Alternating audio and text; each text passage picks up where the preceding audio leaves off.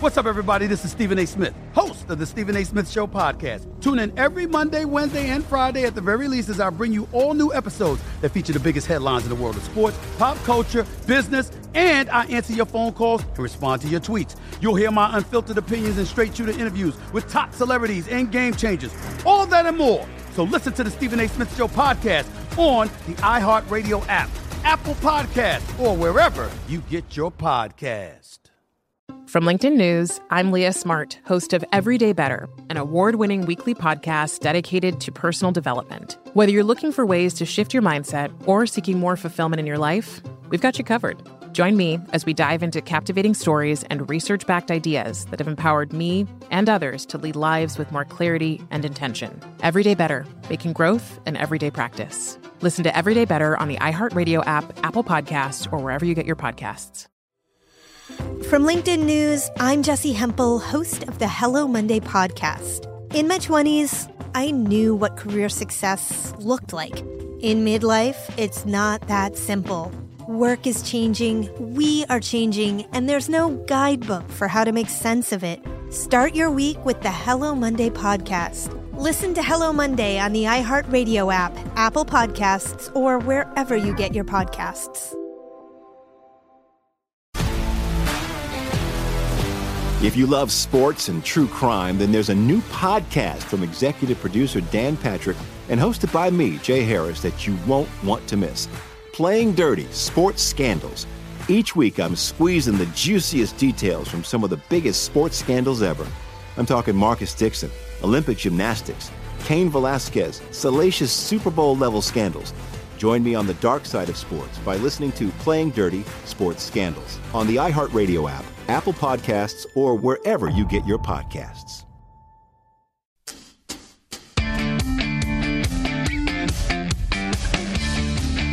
It's a numbers game with your host, Gill Alexander. It's one of those idiots who believe in analytics. Second hour of a numbers game. No Gill Alexander today. Tomorrow, go out of town for an event, so um, he will be back on Monday.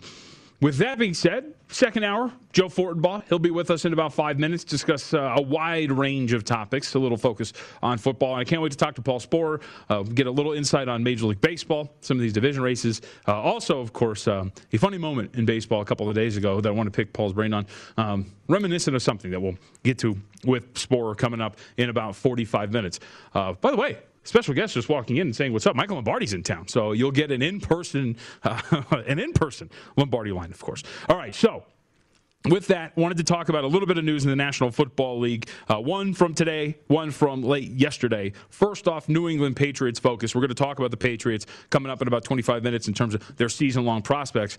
Uh, but Cam Newton did return to practice today. Of course, for those uh, who don't know, Cam had to uh, miss five days because of the NFL's five day injury cadence under COVID 19 protocols. So he gets three days to get ready for the club's preseason finale on Sunday against the New York Giants. Uh, Patriots coach Bill Belichick hasn't really said much. Uh, had, of course, kind of leaned on the statement that the club released explaining the quarterback's absence was due to a misunderstanding of the league's protocols regarding COVID 19. But to bring this up for a couple of different reasons, one of which is it does seem that uh, some shops, including DraftKings, have taken down the prop who will be the starting quarterback week one for the New England Patriots. It seems that Mac Jones, even though that Cam Newton was a very strong favorite to take the job, there's a report at a camp that uh, Mac Jones, I think it was 23 or 24 passes completed, had done a really good job in the most recent practice playing quarterback. Uh, he has been phenomenal in terms of being a passer in the preseason by PFF standards, a top five quarterback in terms of his passing grade.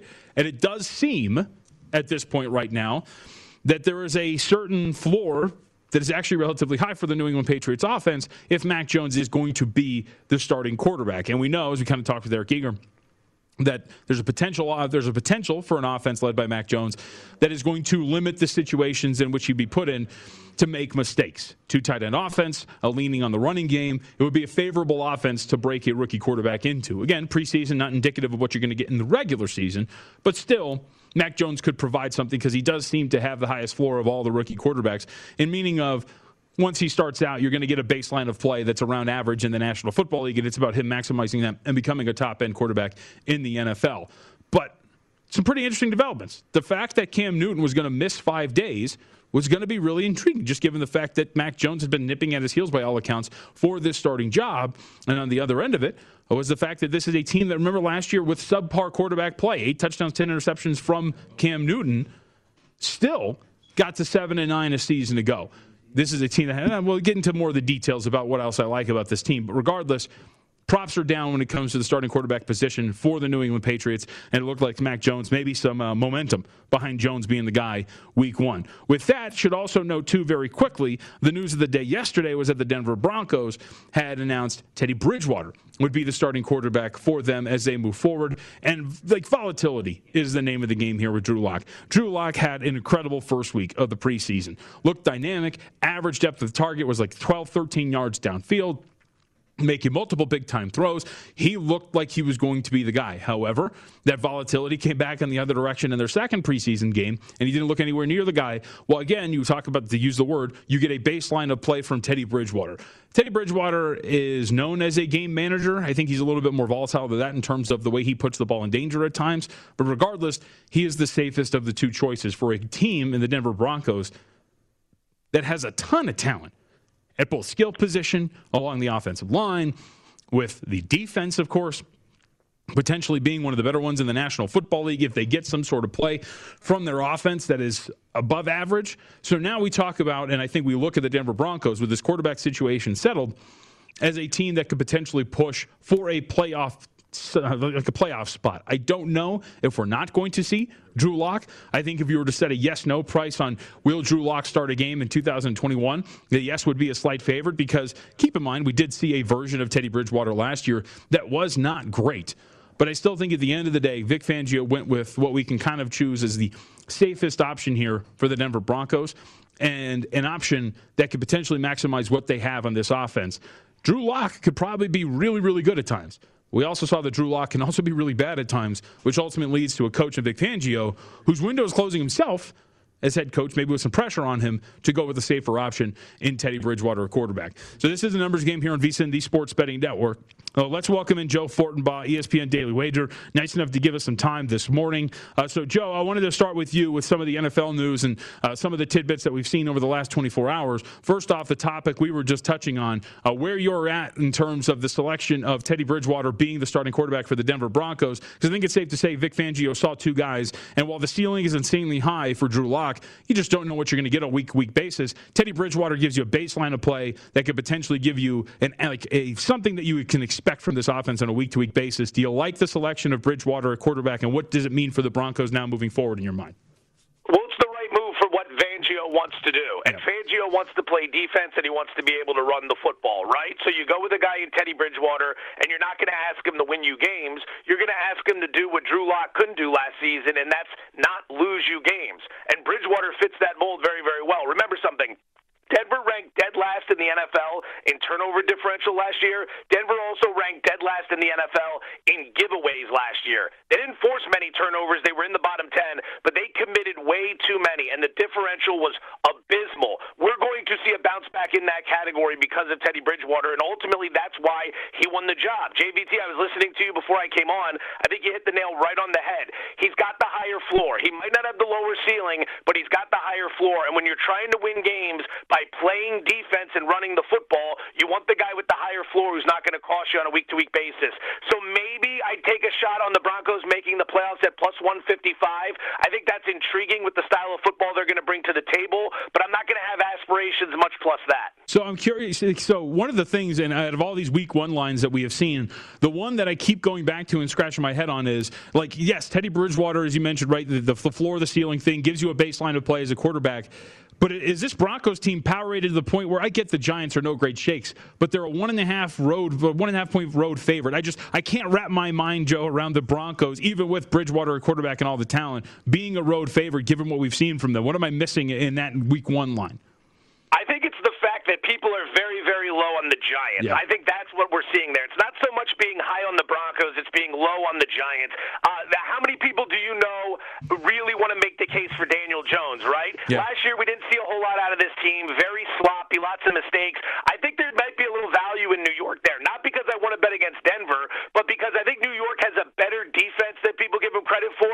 The question I have is why are the Giants not playing Daniel Jones in the preseason. All right, I could get why Tom Brady's not playing. I get why Aaron Rodgers isn't playing. Daniel Jones needs the reps, and we haven't seen him at all in the first two games of the preseason. I think that's a big mistake on behalf of Joe Judge, especially with Saquon Barkley coming back, and you got to wonder what he's going to look like early in the season. So I think that line stands out. I'd also say that Jacksonville laying a field goal yeah. at Houston stands out as well. Granted, going to be awful, but Jacksonville has looked terrible in the preseason.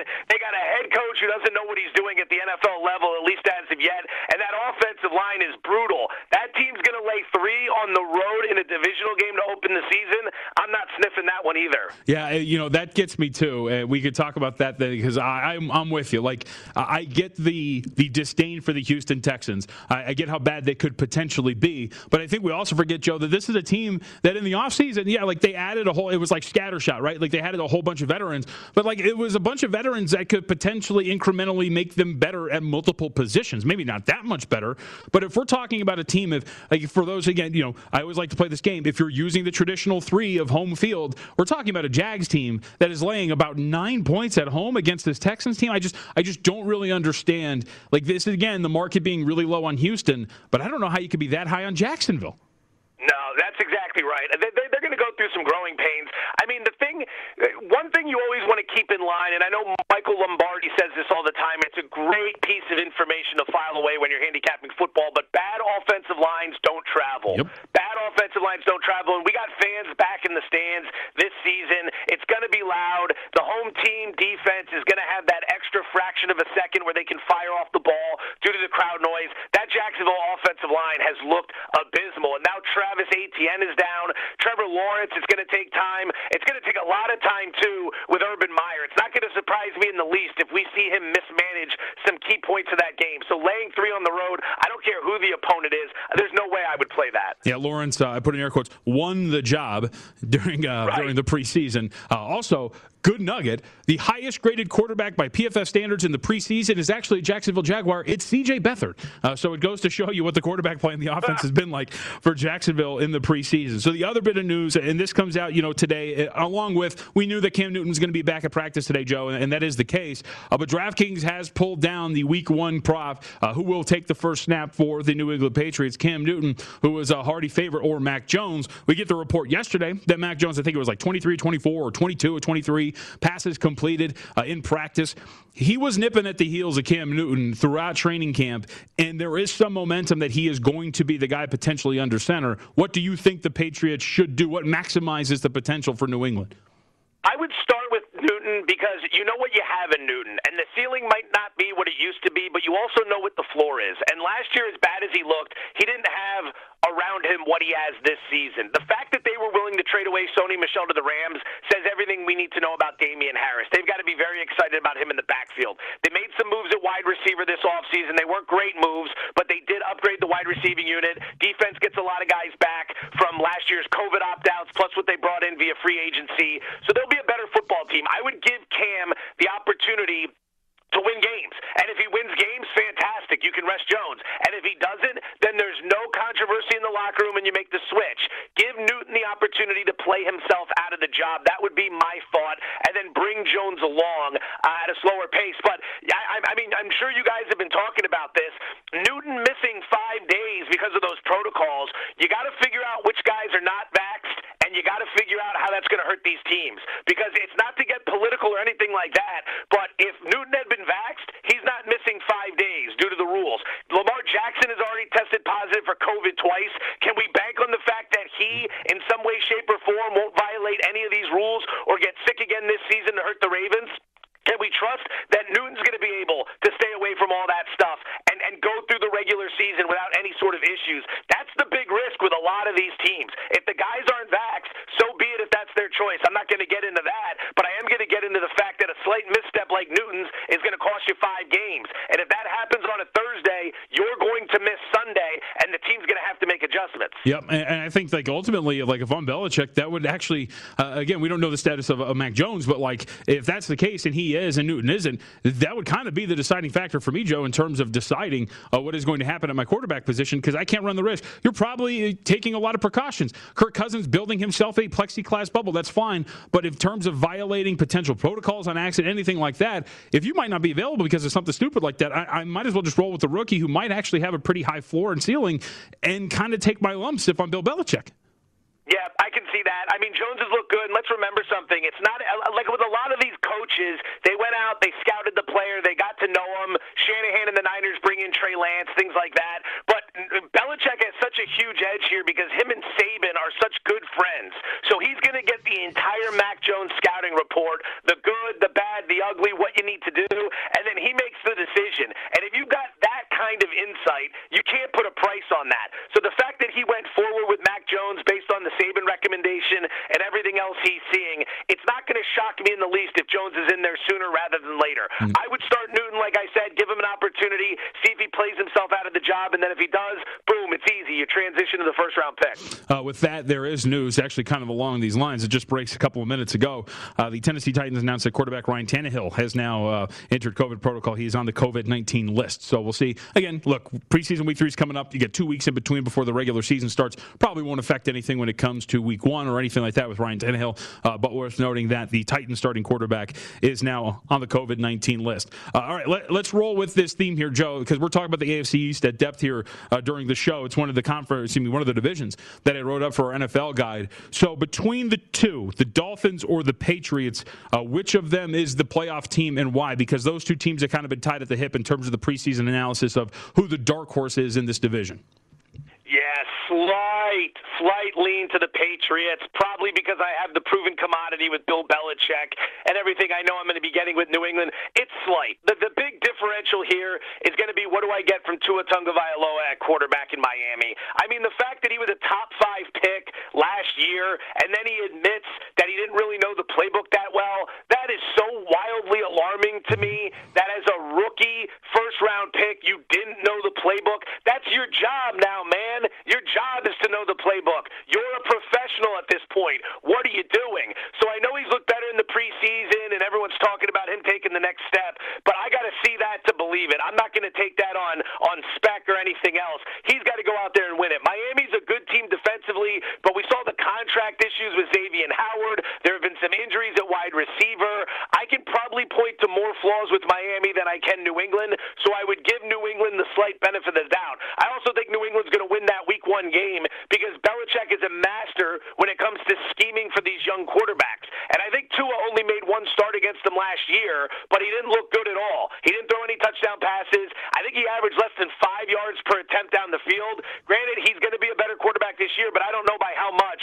I'd play the Patriots in week one. Yeah, I'd agree with that. I think it's a matchup nightmare for them. You mentioned Belichick versus Tua. You're talking about a weak offensive line in front of Tua against a, a front seven in New England. I think that has some real potential in terms of rushing the quarterback. And on the other side, you have a front seven for Miami, Joe, that has actually last year, if you look at it statistically, was insanely weak against the run, taking on the sixth best run blocking offensive line in the National Football League, and a running back that you mentioned, Damien Harris, that by all accounts has uh, really Belichick's fallen in love with him, and from any statistic you want to look at, was great last year. Yeah, he was. And there's going to be lot of opportunity there for them. Again, it's going to be very tight. The Bills are the class of the division. You're not going to need me to get into that. Those two are going to be tight, slight edge to New England. I don't think the Jets are going to be very good at all. I like Robert Saleh. I was in the Bay Area for six years covering the Niners. Yeah. I like what he brings to the table. He's a player's coach. Think of uh, like a, a little bit like Mike Vrabel, getting everyone fired up, rallying the troops, putting the team in a situation where they're going to be hungry each and every week. That's what you're going to get from Saleh. And I know that people are starting to get gassed up over what Zach Wilson's done so far in the preseason. I'd lay the points with Carolina in week one. All right, that game's going to be all about Sam Darnold's revenge and all about Zach Wilson making his start. The quiet angle you should be playing is the Carolina defense. All right, a lot of people look at this defense and they're going to go, "What are you talking about, Ball? 18th in total defense, 18th in scoring defense last year. Why are they going to be any good?" Think of it like this: Matt Rhule, the head coach in Carolina, comes in last year. He doesn't get a whole lot of offseason work with his team as a rookie head coach because of COVID, and he produces the 18th ranked defense. That's after they lost Luke Kuechly. That's after they lost the best defensive player on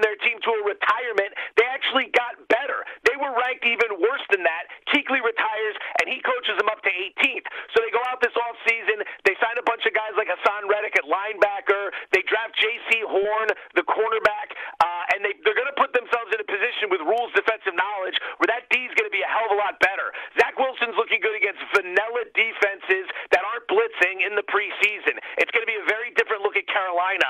And with McCaffrey back and some of the skill players that the Panthers have, I like them to cover the four and a half in week one. That makes sense. And remember, this is also a team in Carolina that his first draft under Rhule spent every single pick on defensive players who got a lot of run that first year. And you would expect some sort of growth uh, from guys who got a lot of t- trial by fire a season ago for the Carolina Panthers. Panthers, by the way, four point favorite against the Jets, total of 43 points. You can find those odds up at vsin.com. Uh, all right. Well, then, you know what? You brought up Zach Wilson. So let's talk about this from this perspective because uh, I think I, I, like what I've seen from Wilson. It's hard not to just because you've seen right uh, what he has done in the preseason. But your point is very strong that not really playing against defensive scheme to stop him.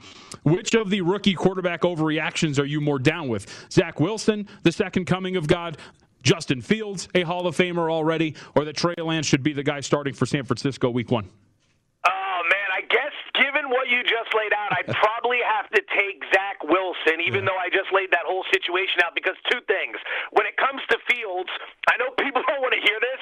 He hasn't looked that good. Nope. I don't know. I mean, the, the Bears are of a fan base as there is in the National Football League when it comes to quarterback play. They have not had a 4,000 yard passer in their entire history. They're the only team in the NFL that can say that. All right? So here comes Fields. Everyone's fired up. I get it. But number one, I think there's a reason he slid in the draft. And number two, he was 9 of 19 against Buffalo's B squad last week. And the week before that, he did nothing against Miami starters. It was only against the Miami backups that he moved the ball. I think there's potential for Fields down the road, but I'm not all gassed up about him in week one at LA against the Rams. As for the Niners situation, Lance is going to be the guy at some point, and he's going to be fantastic, I think. But he hasn't played meaningful in two years, and this is the NFL.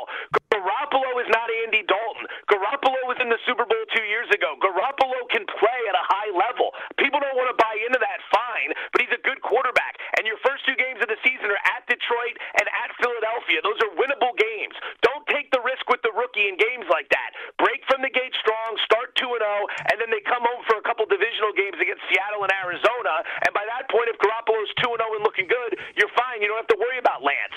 So based on everything I said, I, I don't see Garoppolo losing the job early, and I don't think Fields has been that great as of yet. So I give the edge to Wilson based on your question. Yeah, Garoppolo, uh, Garoppolo and Lance. That has such a Kansas City Chiefs vibe around it, where the Chiefs were really yeah. good Alex Smith's final year, and then they uh, put that off until excuse me, Patrick Mahomes' second season. Joe Fortenbaugh, Daily Wager, ESPN2, uh, at Joe Fortenbaugh on Twitter. Uh, Joe, we are already up against it. I appreciate it, though, man. Time flies. It was good to talk to you.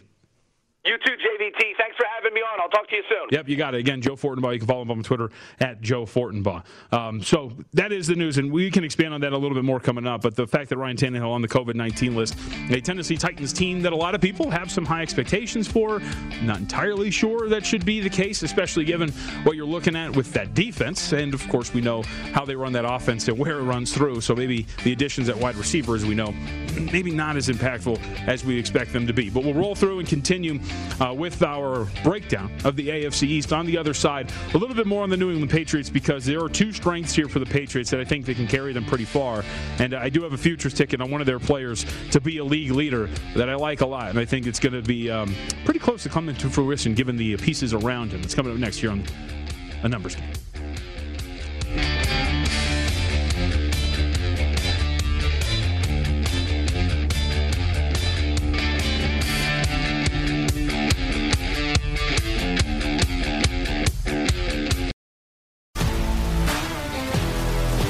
If you love sports and true crime, then there's a new podcast from executive producer Dan Patrick and hosted by me, Jay Harris, that you won't want to miss. Playing Dirty Sports Scandals. Each week, I'm squeezing the juiciest details from some of the biggest sports scandals ever. I'm talking Marcus Dixon, Olympic gymnastics, Cain Velasquez, salacious Super Bowl level scandals. Join me on the dark side of sports by listening to Playing Dirty Sports Scandals on the iHeartRadio app, Apple Podcasts, or wherever you get your podcasts. From LinkedIn News, I'm Jessi Hempel, host of the Hello Monday podcast. In my 20s, I knew what career success looked like. In midlife, it's not that simple.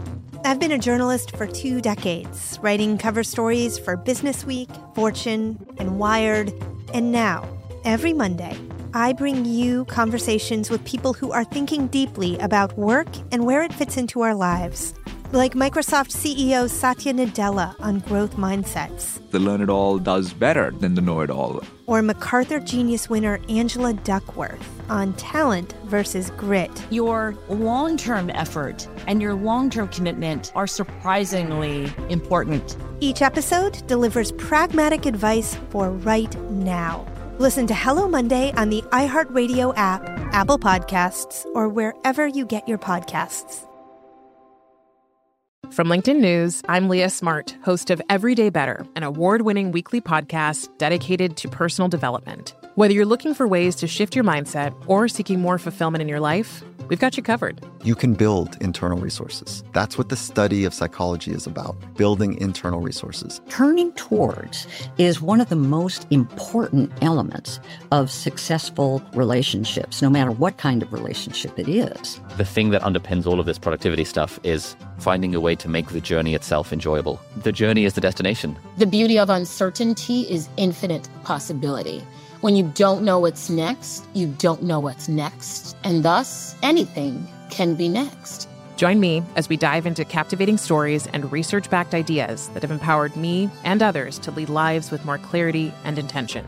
Everyday Better, making growth an everyday practice. Listen to Everyday Better on the iHeartRadio app, Apple Podcasts, or wherever you get your podcasts. The Nikki Glazer Podcast. Her roast of Tom Brady stole the show. Now she's talking about it on the latest episode of the Nikki Glazer Podcast. I said, Tell Tom Brady that I'm the Tom Brady of roasting. Lots of people roasted the GOAT, but only Nikki is still being talked about. Every time I refresh my DMs, it's 14 blue check marks of people I didn't even know who knew me are writing like paragraphs to me. Hear that in all episodes of the Nikki Glazer Podcast on America's number one podcast network, iHeart. Open your free iHeart app and search the Nikki Glazer Podcast to start listening.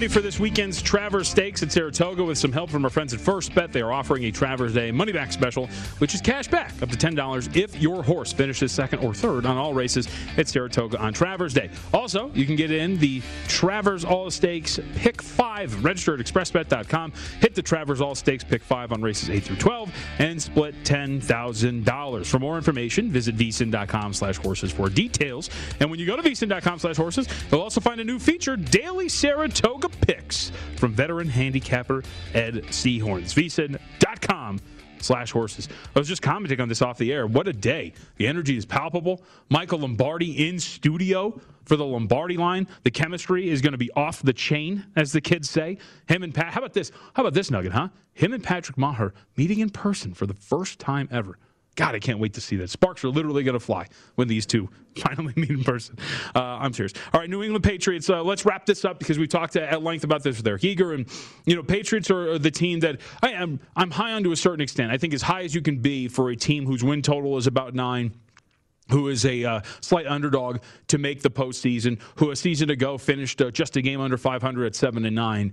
But, but I think there's a lot of things to like about the New England Patriots, right? And we've touched on a little bit whether it is Jonnu Smith and Hunter Henry when they're going to be healthy. Um, pairing up with an offensive line that quietly graded as one of the best run blocking units in the National Football League a season ago. A running back tandem now in that backfield led by Damien Harris, who, for those who don't know, by PFF standards, was actually the second highest graded running back behind Derrick Henry last year. Uh, Damien Harris was really good. And so now given all the comments coming out of Patriots camp throughout the offseason, given the trade of Sony Michel to the Los Angeles Rams, uh, that is going to be Damien Harris' job uh, to potentially lose, it seems.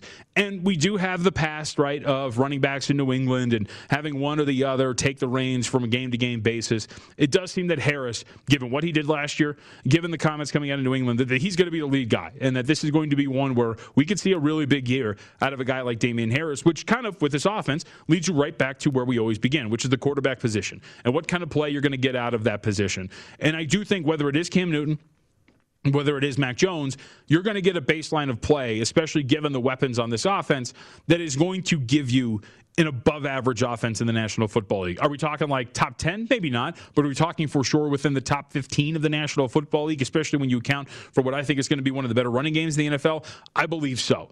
And so now you look at this system all the way around and you, and you evaluate what else is going on with this team. Look at it from a defensive standpoint. When you look at what the Patriots have in this front seven in terms of the ability to rush the passer, right? That's what you really like, I think, a lot about this team defensively. You bring in Matthew Judon, Kyle Van Noy in the offseason. You had a team that last year had the fifth highest rate of quarterback pressures, but they were 24th, or they were finished with 24 sacks. So they were generating pressures. They weren't cleaning them up. The additions of Judon and Van Noy are going to help that. You add those with Josh Uche and, and Chase Winovich. This is going to be, I think, one of the better pass rushing units in the National Football League. I think the biggest questions for New England the quarterback position, like we talked about, and how they defend the run. Because very quietly, that was one of the biggest issues for New England defensively. They ranked 30th or lower defensively in three of the six rushing categories that Football Outsiders tracks. Most of the Patriots' best run defenders in 2020, from a grading perspective by Pro Football Focus, were either corners or safeties. So it's not really what you want when it comes to defending the run. So that has to get better this season. There is no doubt about that. But when I look at a team that is strong in the two areas that I really want a team to be strong in, which is pass rush, which is offensive line. think this is a team that is going to win nine or 10 games and, and, make a playoff push. And so it goes back to my futures that I have in the AFC East. They played three futures in the AFC East. Two of them are tied to the New England Patriots. I have the New England Patriots at plus 115 to make the postseason. I bet a yes on that. I think this is going to be a playoff team. I, I bet that as opposed to betting that win total. Because I even mentioned it in the write up for our NFL guide, which is, well, I think this is a playoff team. Your margin for error is really low when you're talking about betting over nine and a half, right? And especially when you're looking at a nine and a half shaded to the over with a price tag that tells you there's a 55.6% chance that's going to happen. Laying that kind of a price and, and having that margin for error, I, I, think is is not great. But thinking that this is going to be a playoff team at either nine and eight and ten or seven, I think that's a realistic opportunity here for the New England Patriots. So I think they're a playoff team. And the one future ticket I have in terms of player awards, uh, Damien Harris two lead the league in rushing at 100 to one. That was over at William Hill. The market has adjusted, but I think Harris is going to push for that. This is going to be a really, I think solid New England team that eventually will make that final preseason push and then or uh, postseason push, and then the Dolphins to not make the playoffs at minus 130. Uh, I've laid out the case for the Dolphins as to not be a playoff team. Whether it's the turnovers regressing to the mean, whether it's that front seven uh, really, really getting beat up in terms of good rushing attacks, and of course lack of a pass rush and a bad offensive line. Uh, by the way, NFL guy, go check that out. So we've spent this whole time we haven't really talked at length about the Buffalo Bills. Let's get to that because uh, there are some real weaknesses with this squad, but a lot of it depends on Josh Allen, of course.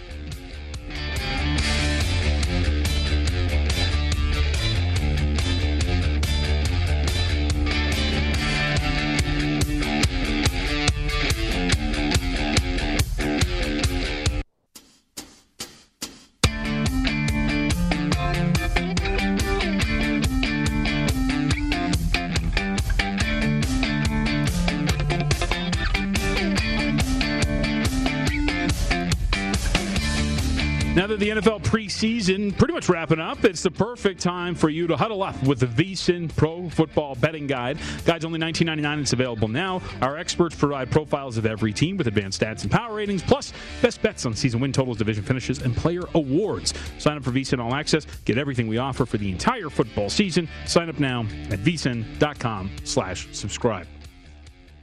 Just some brilliant write-ups. The first two divisions were so well done. They're all really well done, but the first two divisions uh, that are in that guide, AFC East and AFC North, very, very well done. I uh, want to clean up something really quick when we were talking about the Patriots um, because I've been, you know, citing what Mac Jones did against the Giants defense in practice the other day. It was 35 of 40, and by one account, this is the big deal. Bill Belichick gave him a high five after practice. So we know that Bill Belichick very high on Mac Jones, and the extension of the hand could also mean the extension of the job is yours.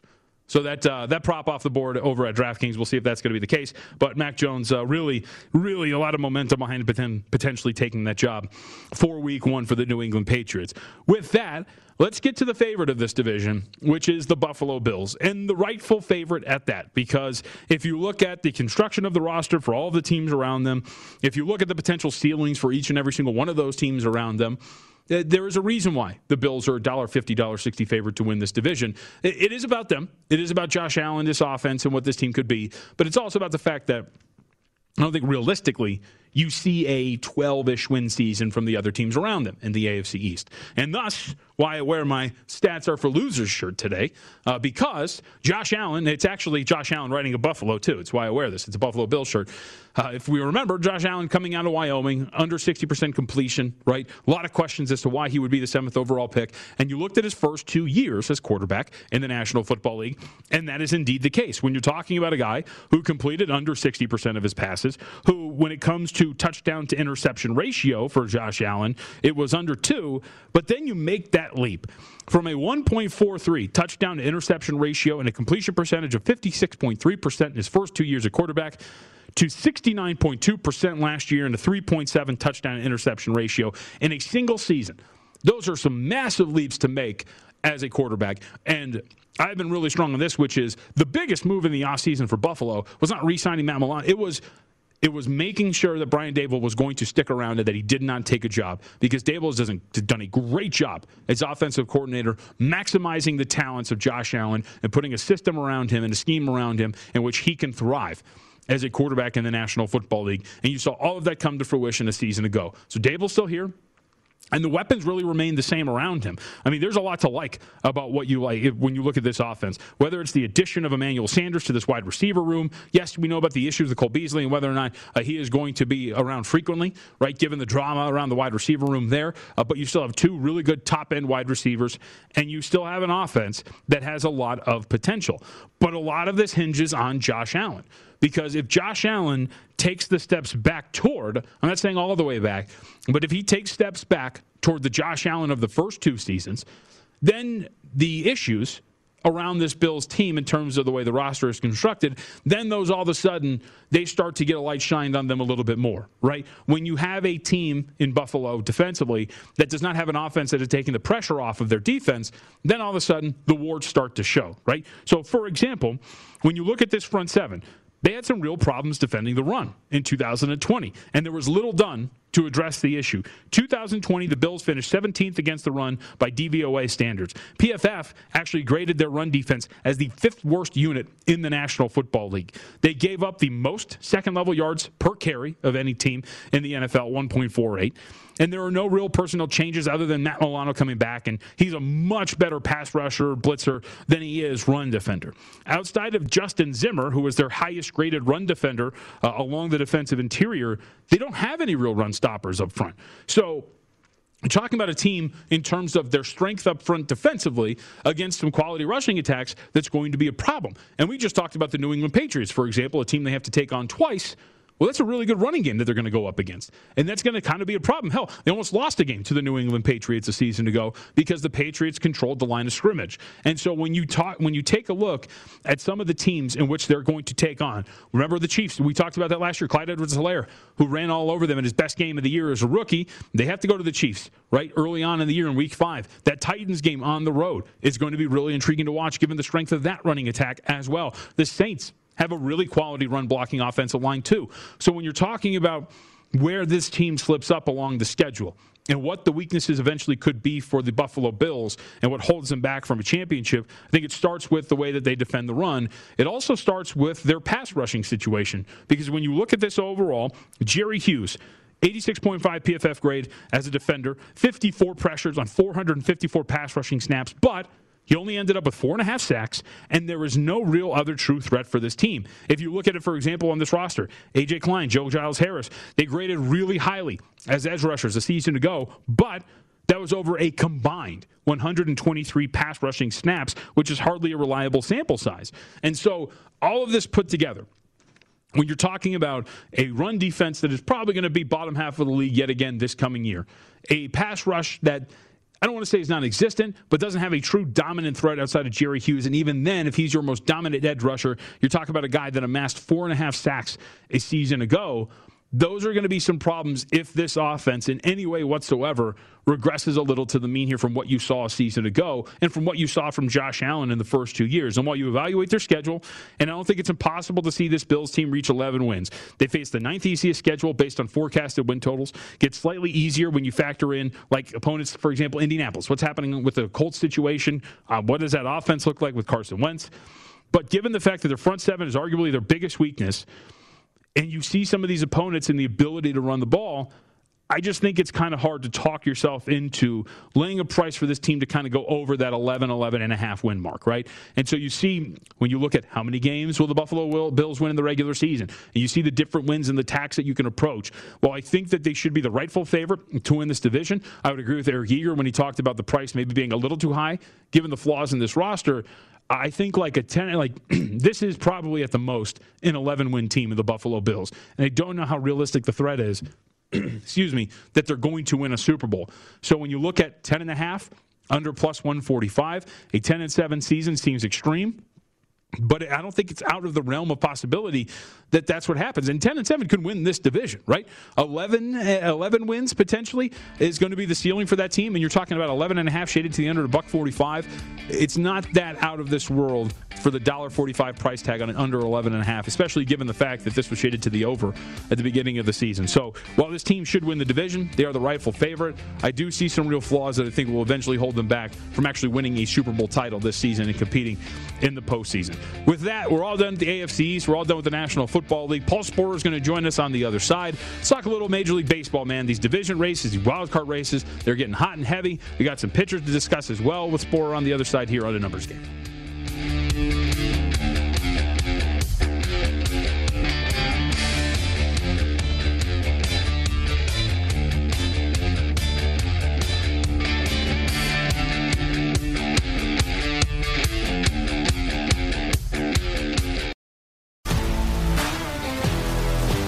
If you love sports and true crime, then there's a new podcast from executive producer Dan Patrick and hosted by me, Jay Harris, that you won't want to miss.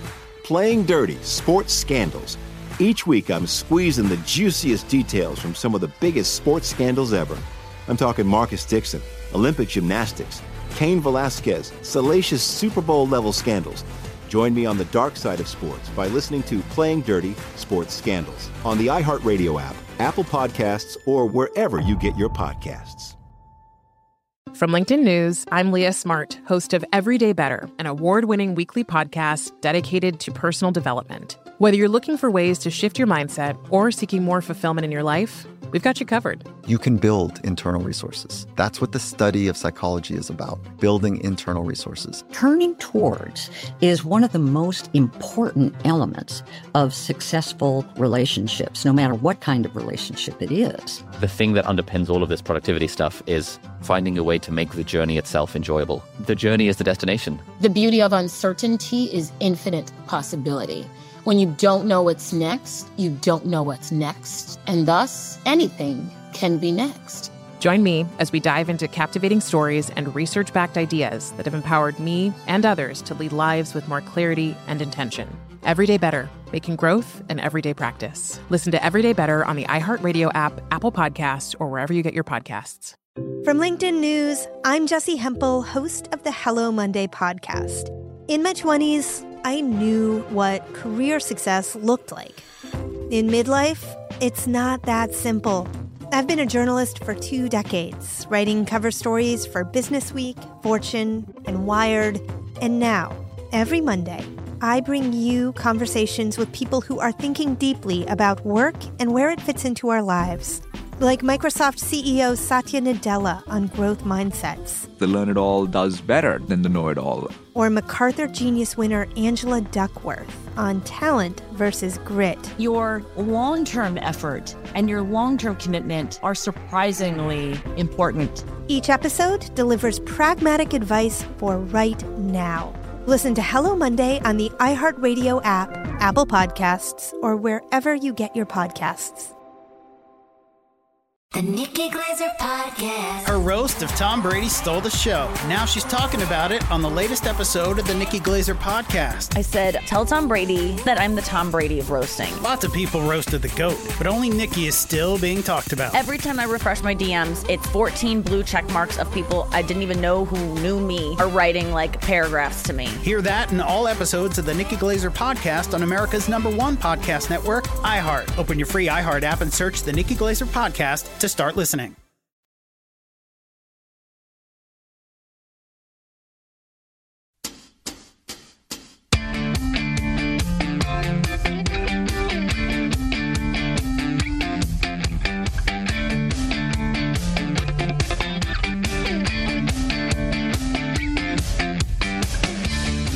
Raise the stakes with BetMGM. It's the best time to sign up because they're giving new customers a shot at an easy 100 bucks.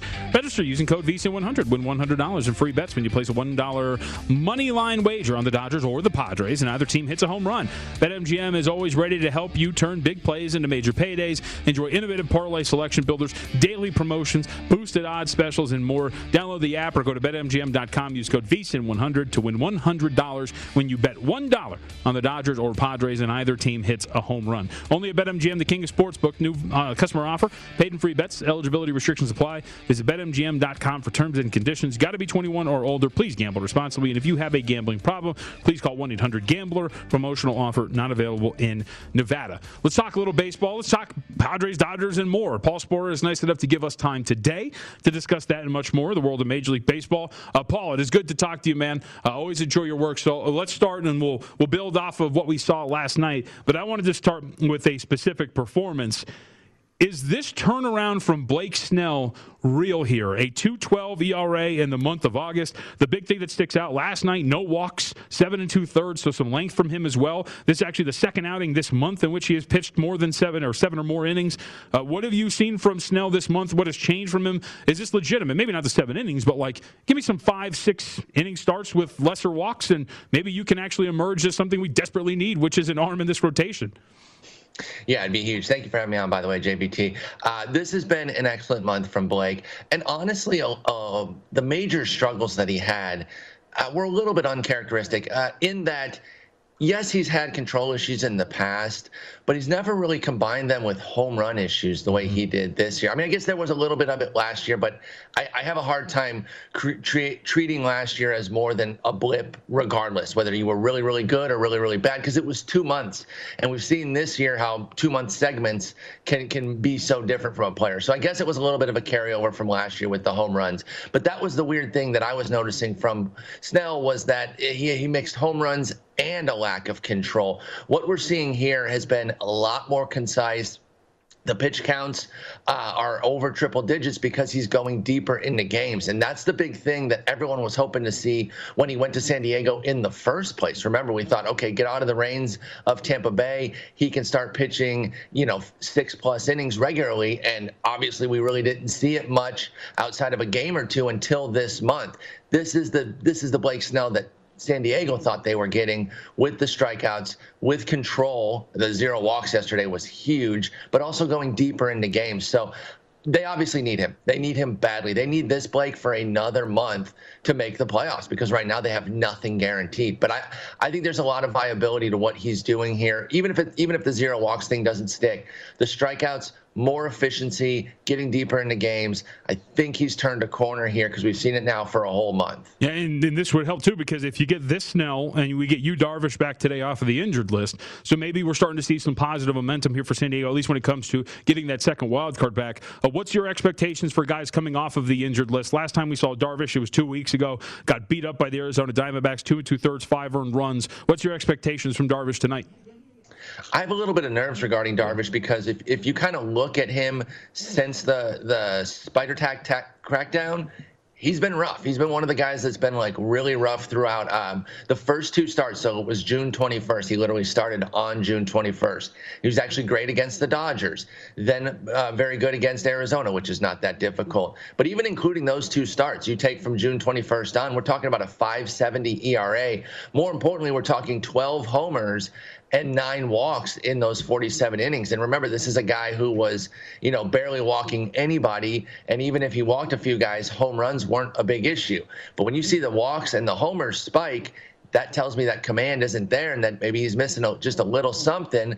Not saying that you know he was using the worst stuff, but they they went from you know whatever to nothing. Mm-hmm. So even if he was just a rosin and sunscreen type of guy, that is a that is a distinct change. So I, I don't I don't know. It's a little bit of a wild card to me. You know, was he nursing an injury throughout and then finally went on the IL and maybe this is going to bring back a healthy Darvish and it isn't so much about the spider grip.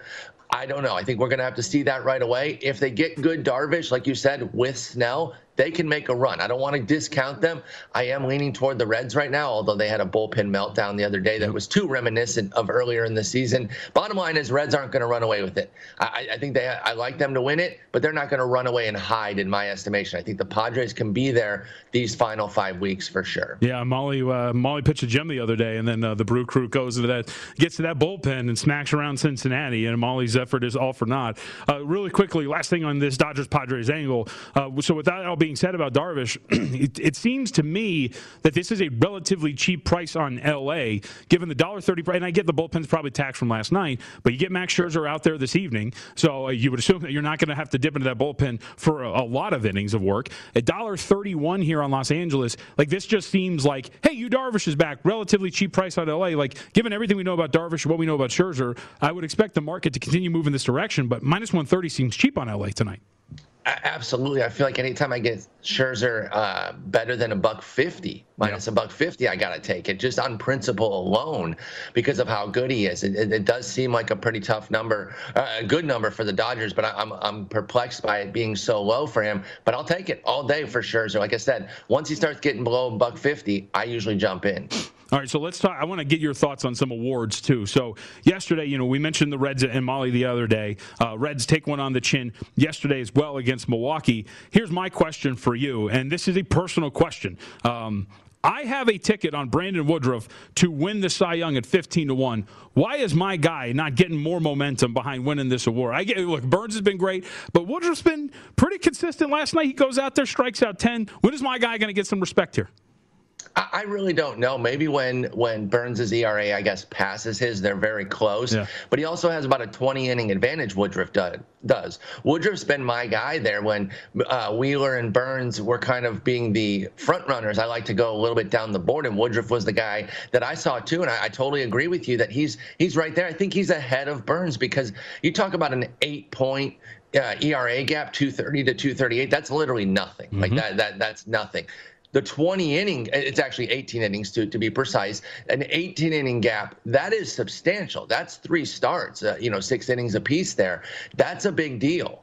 And I think that has to play. And we're going to have to look at volume as uh, more than ever this year uh, because guys are going to be missing time. I mean, their teammates but obviously they, they worry more about Burnes and Peralta, which is exactly how I thought it would play out. I think we'll continue to see that play out throughout these final five weeks. And by the end of the year, it could be like a 30 inning gap. And in that case, if they're close on numbers, it has to be Woodruff over Burnes. And then I do believe Woodruff, uh, I like him over Wheeler too. Buehler's the one you have to worry about yep. because Buehler has more innings and a better yard. So I got Buehler one right now, but then I have Woodruff second. I really think he needs to be the second guy on the board uh, as far as this award goes, and then he and Buehler battle it out because of the innings discrepancy with uh, with Burnes, and then with Wheeler, he has an advantage of statistics, not innings, because uh, Wheeler has 175 innings. Speaking of Wheeler, so what's going on with him? So eight innings last night, 10 hits, uh, five earned runs. He strikes out 10, but he also gives up two deep balls. And all of a sudden, Wheeler, these inconsistencies have popped up with him over the last month. Uh, what happened? Because I think when you look at it, his numbers, Fangraphs wise, uh, Paul, like you're talking about an ERA and xFIP that are relatively tight. Didn't seem like there was any room for some regression. So what's gone on with Wheeler over the last few starts?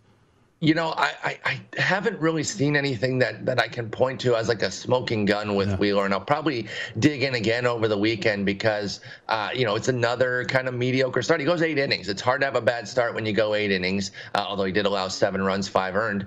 Um, but I, I think it could just be standard dog days stuff, you know, wearing down a little bit. Not that he hasn't had big innings before, but you never know how it's going to hit you. Um, when you when you kind of get into that fifth month and you're slogging through it. Uh, Uh, so he's been he's been in a little bit of a slog. I don't think anything is wildly off. Uh, we haven't heard anything about injury. Obviously, they would they would put him on the IL. They would protect their guy. So I think it might just be you, you could be eh, very little bit off with a pitch or two, and it can lead to massively different results. Uh, I think that's what we're dealing with with Wheeler here. I have not seen anything yet in the numbers that suggest there's the one thing. There are the two things in terms of approach, arsenal, or even mechanics. And if we, you know, we talk about needing guys. Phillies need him to turn this around, right? Because Oh, they God, like yes. this is it's funny. So I uh, last week I was going over remaining strength of schedule, all these things, and I was like, man, things are turning the bases for Philadelphia. They're starting a series with the Arizona Diamondbacks. They got the easiest schedule left in baseball, plus 170 to win the division. I'm in. They get swept by the Diamondbacks. They are two and seven since. So like when you're talking about Atlanta, what their schedule is going forward because they take two on the chin against New York. How do you see this shaking out? Can Philly catch Atlanta with this schedule and the way it shakes out for them, or is this too inconsistent defensively, too inconsistent in terms of this pitching, and even with the easiest schedule, it's going to be hard for them to actually win this division? Can they? Yes. Yeah. Uh, of course they can because it's five games and they do have the easiest schedule. Will they? I, I don't necessarily think they will. I got to say, though, I've, I've loved Ranger Suarez joining the rotation. I was perplexed by that move initially. They took their closer and made him a starter. He's now fully stretched out. He went, I think, 100 pitches last time out. So that gives them another good starter there. They really need Nola to turn it around, though. That's going to be the linchpin. I would still lean toward Atlanta unless I saw a Nola turnaround paired with Wheeler getting back, right? Uh, because they need kind of that one-two ace punch, and then Gibson and Suarez. That gives them a solid four. I believe Eflin's due back today as well. All of a sudden, you're talking a decent five. I've been nervous about this team all year and never really bought into them because of the pitching, but that can be a good five. But it needs to be the good version of those guys. And I think Wheeler and Nola are the most important. Suarez is already doing his best. Gibson's been fine, but Wheeler's struggling, as we talked about, and Nola's just been wildly inconsistent this year. They need those two front runners to be their main guys, and then they can make a charge here. But if I'm putting it down right now, I think I still got to lean toward Atlanta with the lead, even with the schedule discrepancy. Yeah, Arizona, Washington, Miami, Milwaukee, Colorado, and the Cubs. Those are the next few series for the Phillies. Opportunities there, man. They just got to It's take right advantage there on of the, it. on the table for them. All right, Paul. Hey, it's good to talk to you, man. Thank you very much. I was going to make the joke. Uh, I think it was Baez the other day was out in front of a pitch by like a mile. It looked like me playing MLB the Show, but uh, we were up against it. Good to talk to you, dude. Good to talk to you too, JBT. Take care. That's Sporer up on Twitter. All right. I'm all done for the day. I'm going to be back tomorrow filling in for Gill. Uh, careful, though. Sparks are about to fly. Michael Lombardi in studio. Patch Maher as well. It's the Lombardi line coming up next year on VSIN.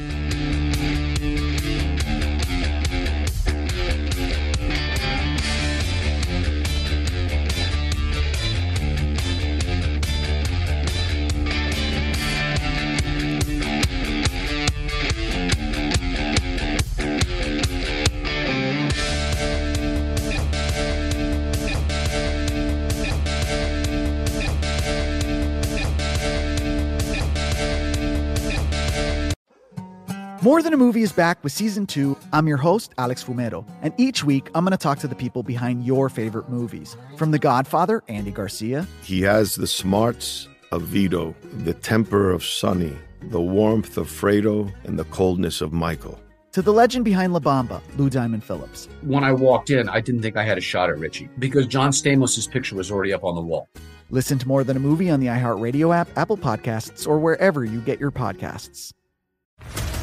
What's up, everybody? This is Stephen A. Smith, host of the Stephen A. Smith Show podcast. Tune in every Monday, Wednesday, and Friday at the very least as I bring you all new episodes that feature the biggest headlines in the world of sports, pop culture, business, and I answer your phone calls and respond to your tweets. You'll hear my unfiltered opinions and straight shooter interviews with top celebrities and game changers. All that and more. So listen to the Stephen A. Smith Show podcast on the iHeartRadio app, Apple Podcasts, or wherever you get your podcast. From LinkedIn News, I'm Leah Smart, host of Everyday Better, an award winning weekly podcast dedicated to personal development. Whether you're looking for ways to shift your mindset or seeking more fulfillment in your life, we've got you covered. Join me as we dive into captivating stories and research backed ideas that have empowered me and others to lead lives with more clarity and intention. Everyday Better, making growth an everyday practice. Listen to Everyday Better on the iHeartRadio app, Apple Podcasts, or wherever you get your podcasts. From LinkedIn News, I'm Jessi Hempel, host of the Hello Monday podcast. In my 20s, I knew what career success looked like. In midlife, it's not that simple. Work is changing, we are changing, and there's no guidebook for how to make sense of it. Start your week with the Hello Monday podcast. Listen to Hello Monday on the iHeartRadio app, Apple Podcasts, or wherever you get your podcasts.